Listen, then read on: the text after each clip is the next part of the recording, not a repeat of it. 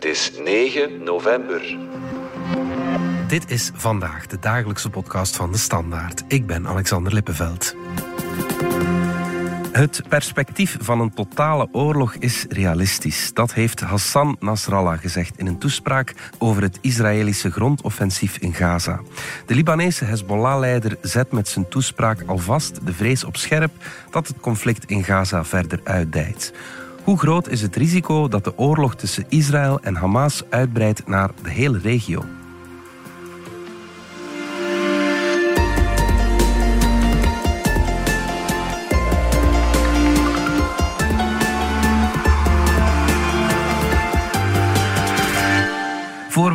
Podcast beginnen wil ik je nog even oproepen om samen met de standaard de toekomst te redden. We gaan vier weken lang op zoek naar oplossingen voor de grote uitdagingen waar we voor staan in het onderwijs, rond gezondheid, mobiliteit en wonen en samenleven. Je kan ons helpen met jouw goede ideeën om deze zware dossiers toch wel mee in beweging te krijgen. Alle info die vind je in de nieuwsapp van de Standaard of op standaard.be slash red de toekomst. عمليات المقاومة في الجنوب ودماء شهدائنا وشهدائكم في الجنوب تقول لهذا العدو الذي Koen Vidal, chef van onze buitenlandredactie, dat was een stukje uit de speech van de Hezbollah-leider. Maar voor we die toespraak dichter bekijken, misschien eerst even wie of wat is Hezbollah? Wel, Hezbollah is een, ik zou kunnen zeggen, politiek-militaire beweging. We kennen het vooral als een militaire beweging die nu klaarstaat aan de Libanees-Israëlische grens Ja. om ja, eventueel de huidige oorlog op nog een hoger niveau te brengen. Ja. En dus vanuit Libanon Israël aan te vallen. is een machtige beweging. Duizenden goed getrainde strijders. Ook, ja, wat is het, 150.000 raketten. En dat zijn raketten die een rijkwijde hebben tot eh, de grote Israëlische steden. Ja. Tel Aviv, Jeruzalem. Dus in die zin, ja, wel heel bedreigend. Ja. Tegelijkertijd ook een politieke speler in Libanon. En dat is ook wel belangrijk, omdat ik de indruk heb dat hun militaire kracht, dat ze die ook wel in hun belang willen uitspelen in de Libanese politiek. Eh, dus om hen te begrijpen, moeten we hen ook zien als een eh, politieke beweging. Ja, net zoals Hamas eigenlijk. We kunnen het daar wel mee vergelijken. Wel, enigszins. Nu, de schaal is helemaal anders. Eh, Hamas is, ook al hebben ze 7 oktober verschrikkelijk toegeslagen, maar de schaal is wel anders. Eh, Hezbollah is toch nog een paar schalen groter dan Hamas qua militaire kracht. Ja, hoe is de relatie tussen beide bewegingen? Wel, het bindend element is Iran. Dus Iran gebruikt zowel Hezbollah als Hamas om zijn politieke en ook wel militaire doelstellingen te bereiken, maar eigenlijk vooral om ja, chaos te creëren eh, in de regio. En dus ja, in die zin eh, zou je kunnen spreken over een soort driehoek.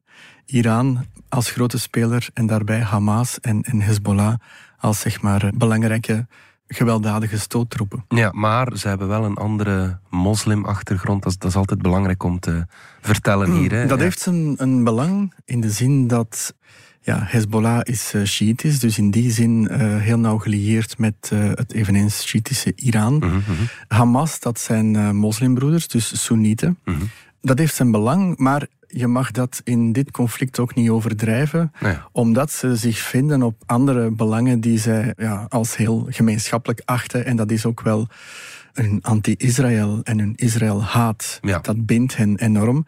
En als er gevochten of eh, chaos gecreëerd moet worden, dan spelen die religieuze tegenstellingen blijkbaar toch veel minder. Ja, ja, de vijand van mijn vijand is mijn vriend of Zo zoiets. zou je het eh, kunnen zeggen, Die redenering, ja. Je zei het, eh, Hezbollah is een groepering waar, ja, die nog een trapje hoger staat dan Mhm. Hamas, zeg maar. Het was dus de vraag wat hun leider zou zeggen. We luisterden daarnet eh, naar een stukje van die speech. Wat moeten we daaruit onthouden? Wel, in de weken, dagen daarvoor was er enorm veel eh, retoriek en ook wel ja, een alarmerende retoriek van wij gaan mee in dit conflict stappen, wij gaan eh, Israël vernietigen. Dat heeft hij niet gezegd. De essentie van zijn speech is eigenlijk wat hij niet heeft gezegd en dat is Hezbollah gaat niet aanvallen, gaat geen tweede front openen. Hm, Oké. Het was zeer dreigende taal, dat wel. Maar au fond, en daar was toch iedereen naar aan het kijken en op aan het wachten van hoe gaat hij dit militair uitspelen. En eigenlijk was het de status quo in zijn speech. En dat betekent dat er, er zijn wel behoorlijk veel spanningen aan die grens. Maar het blijft beperkt door het grensgebied. Er wordt over en weer geschoten met raketten. Er wordt met drones gevlogen en daaruit uh, worden bommen gedropt. Dus te verwachten valt dat dat zal zijn. Oké. Wat houdt Hezbollah dan tegen om ja, niet alle registers open te trekken. Want ja, een oorlog op twee fronten, dat is zelfs voor het machtige Israëlische leger eh, veel om te dragen, denk ik. Eh. Ja, het gevolg van zo'n escalatie zal waarschijnlijk zijn dat Hezbollah ten dele vernietigd wordt. En dat is dan niet enkel het Israëlisch leger dat een tweede front opent. En dat zal voor Israël inderdaad een probleem zijn, omdat ze nu zo gefocust zijn op Gaza. Mhm.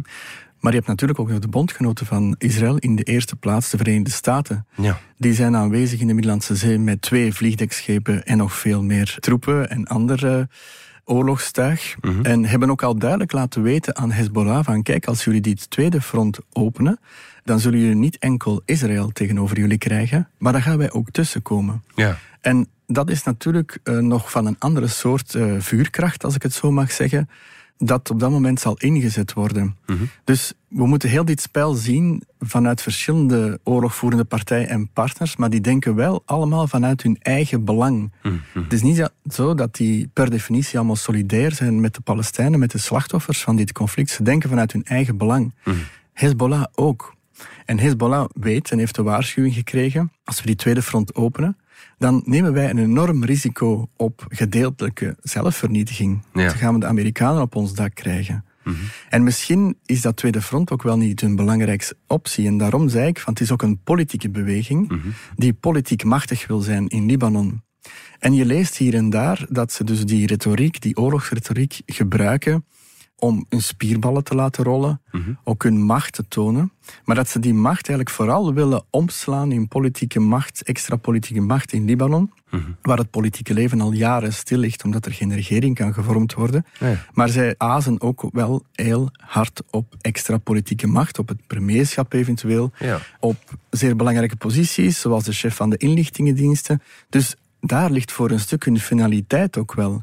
En de Israël-haat mhm. is voor hen ook een politiek instrument om zich machtig voor te doen. Ja, ja. Nu, dit gezegd zijnde, als je met uw woordgebruik en uw dreigend woordgebruik altijd maar op een hoger niveau komt, dan neemt het risico op een escalatie natuurlijk wel toe. Ja, ja, ja. Zoals de mhm. inzet van het gokken verhoogt al maar. En dat betekent dat je ongelooflijk hard kan verliezen en dat het ongelooflijk hard fout kan lopen. Ja, wat bedoel je daar dan mee met dat fout lopen? Wel, bijvoorbeeld als er al maar meer wapentuig in gereedheid wordt gebracht om een oorlog te voeren. Mhm. En je denkt van, bon, ja, dat met dreigende taal kan ik in, in het binnenland meer macht afdwingen en, en ook naar mijn politieke partners zeggen van, kijk eens hoe sterk ik ben.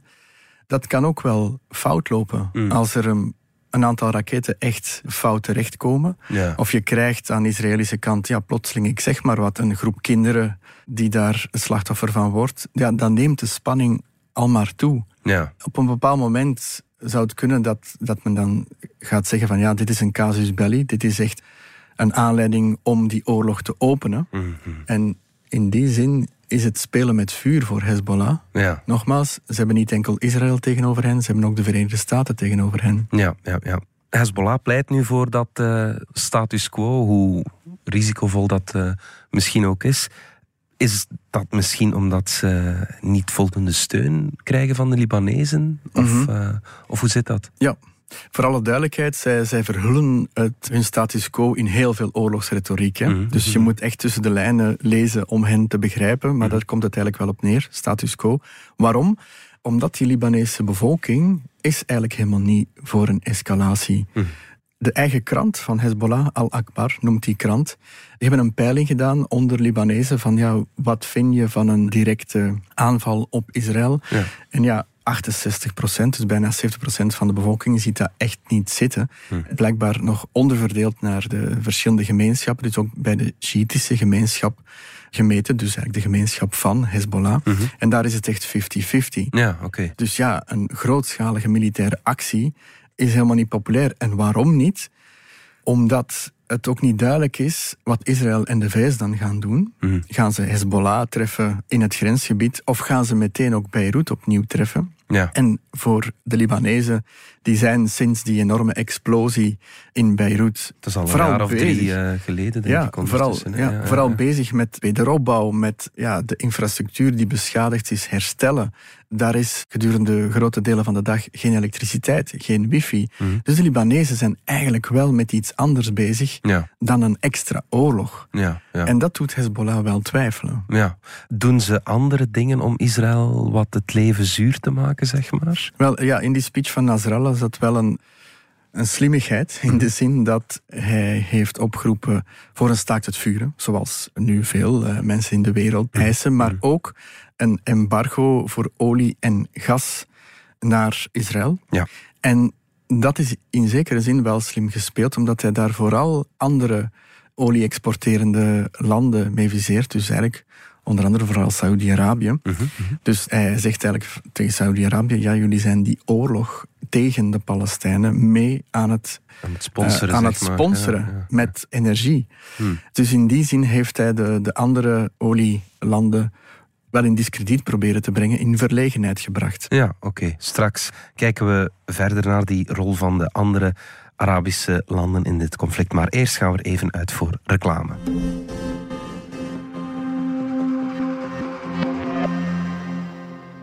Schat, Ja, wat gaan we vandaag bouwen? Wel, ik dacht aan die bloemen. Ah ja, leuk. Ja, hè? Voilà, klaar. Ah, zo schoon, hè? Ja, heel schoon. Enkel het trouwkleed ontbreekt nog, hè. Wat? Schatje, wilt je met me trouwen? Sommige gesprekken verdienen een blijvende herinnering. Bouw samen een Lego-set en leg die eerste steen.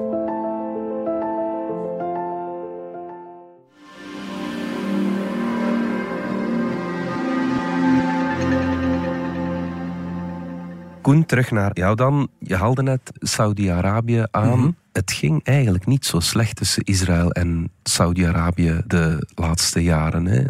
Dat klopt. Ja, ja. het is dus eigenlijk voor eh, 7 oktober en het losbarsten van, van de oorlog waren er volop onderhandelingen aan de gang tussen eh, Israël en Saudi-Arabië, bemiddeld door de Verenigde Staten. En dat ging eigenlijk over wat men dan noemt de normalisering van de relaties.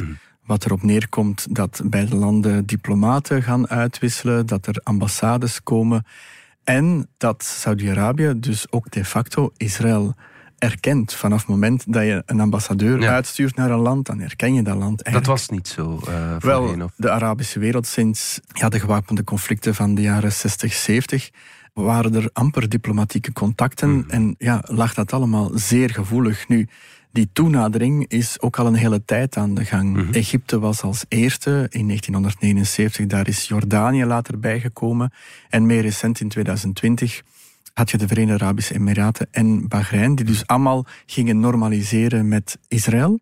Wat niet betekent dat het vrienden worden. Mhm. Nee. Eh, je zou het een soort van koele vrede of koude vrede kunnen noemen. Ja. En het komt erop neer, en dat is van natuurlijk heel belangrijk voor Israël, dat de landen rondom Israël het land als dusdanig erkennen, het bestaansrecht erkennen. En dat ze elkaar niet de duvel aandoen in de zin van ja, oorlog voeren of elkaar het eh, leven lastig maken.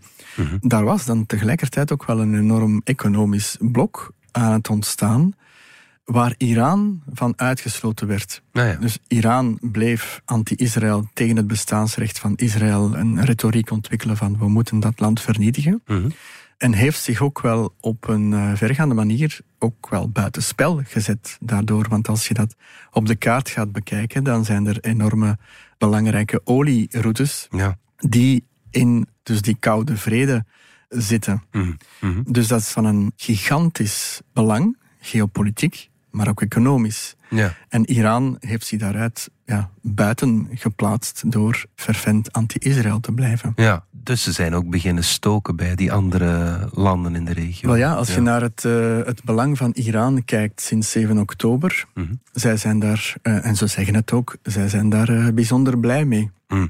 Het is een, een megaspel verdeel en heers dat zij nu spelen. En ja, zij zien dat voorzichtig ontwikkelde Ja, het is dus geen bondgenootschap, hè, maar het is een entente tussen landen. Helemaal afbrokkelen nu of in gevaar komen. Want het is niet zo dat Egypte, Jordanië en Saudi-Arabië nu plotseling anti-Israël taal gaan ontwikkelen. Nee, oké. Ze zijn wel een paar stappen teruggekeerd van het toenaderingsproces. Of het is momenteel on hold gezet, zou je kunnen zeggen. Ja, oké. Er zijn nu al 10.000 Palestijnen omgekomen, tienduizenden moslims natuurlijk. Waarom doet Iran nu niet meer? Dat is het probleem van Iran, want zij hebben gezegd van ja, als Israël moslims aanvalt en dan vooral de Palestijnen, dan zullen jullie eens wat meemaken. Dat was de retoriek. Nu zien we inderdaad, we zijn aan de 10.000 eh, slachtoffers gepasseerd en Iran doet eigenlijk nog niets. Goed, ze hebben een aantal aanvallen uitgevoerd op eh, Amerikaanse bases in Syrië, in Irak, kleinschalig met drones en raketten. Maar dat doen ze eigenlijk om hun retoriek toch een klein beetje kracht bij te zetten. Ja. Maar eigenlijk zijn dat niet meer dan speldenprikken. Als ik het zo mag noemen, een grote belofte van als er iets serieus gebeurt met de Palestijnen, dan zullen wij eens in het spel eh, stappen. Dat gebeurt niet. En ik denk niet dat het zal gebeuren. En dat is ook wel ja, het bijzonder cynische aan heel de situatie, dat momenteel ja, heel weinig landen echt, die hadden gezegd wij zijn bondgenoten van de Palestijnen, het opnemen. Mijn verwachting is, en ik hoop niet dat het gebeurt, maar als daar nog duizenden slachtoffers aan de Palestijnse kant bijkomen, dan zie ik Iran nog niet bewegen. Ja. Is dat net zoals bij Hezbollah ook uit vrees voor de Amerikanen? Dat zit er zeker in. Ze zijn echt bang van een escalatie en ze denken vooral in hun eigen belangen. Ja, wat is het, het belang van Iran? Niet om eh, kapotgeschoten te worden en ook niet om hun olieinstallaties vernield te zien. Zij willen die olie verkopen. Dat is de core van hun economische eh, politiek. En ja, ze willen die infrastructuur niet, niet verliezen. En ze weten dat ze dat op het spel zetten als ze nog een paar extra stappen bijdoen op militair vlak. Ja. In de oorlog in Oekraïne staat Iran aan de zijde van Rusland. Hoe is die verhouding in dit conflict? Die is nog heel los, maar die is er wel. Hm. Men spreekt over een groeiend los bondgenootschap. De contouren daarvan zijn echt nog niet duidelijk, maar je ziet al wel invullingen in de zin van eh, de Iraanse drones aan Rusland. Dat is echt wel betekenisvol. Dus je ziet daar ehm, een militair-economische samenwerking. Wat ik verwacht, en daar wordt niet zoveel over gesproken, is dat ook wel de cyberwar en de digitale oorlog, dat Rusland en Iran elkaar daarin gaan vinden. Ja. Misschien ook wel China. Ja, oké. En dat heeft wel zijn belang, omdat ja, momenteel wordt er zoveel desinformatie op de wereld losgelaten. En de impact daarvan, die kunnen we nu nog niet meten, maar die, die gaat wel belangrijk zijn. Ja, ja, ja. Het is opnieuw een conflict dat we kunnen kaderen in die bredere koude oorlog die er terug is. Hè. Mogen we dat stellen? Ja, ik vrees van wel. Want ja, als we dan in termen van Rusland en China gaan denken, dan zijn we op wereldniveau aan het denken. En ja, ik wil het woord eh, wereldoorlog nog niet gebruiken. En ik hoop dat we daar ook nooit eh, toe zullen komen. Maar je ziet wel anti-Amerikaans, anti-Europese, anti-Westerse bondgenootschappen ontstaan. Op een losse manier voorlopig. En dan gaat het over inderdaad Iran, Rusland, eh, China. Ja, oké. Goed. Koen Vidal, dankjewel. Graag gedaan. Dit was vandaag de dagelijkse podcast van de Standaard. Bedankt voor het luisteren. Volg ons op Spotify, Apple Podcast of eender welk ander podcastplatform. Of download de vernieuwde app DS Podcast, waar je ons werk en de beste luistertips van onze redactie terugvindt. Alle credits van de podcast die je net hoorde vind je op standaard.be-podcast. Reageren kan via podcast.standaard.be.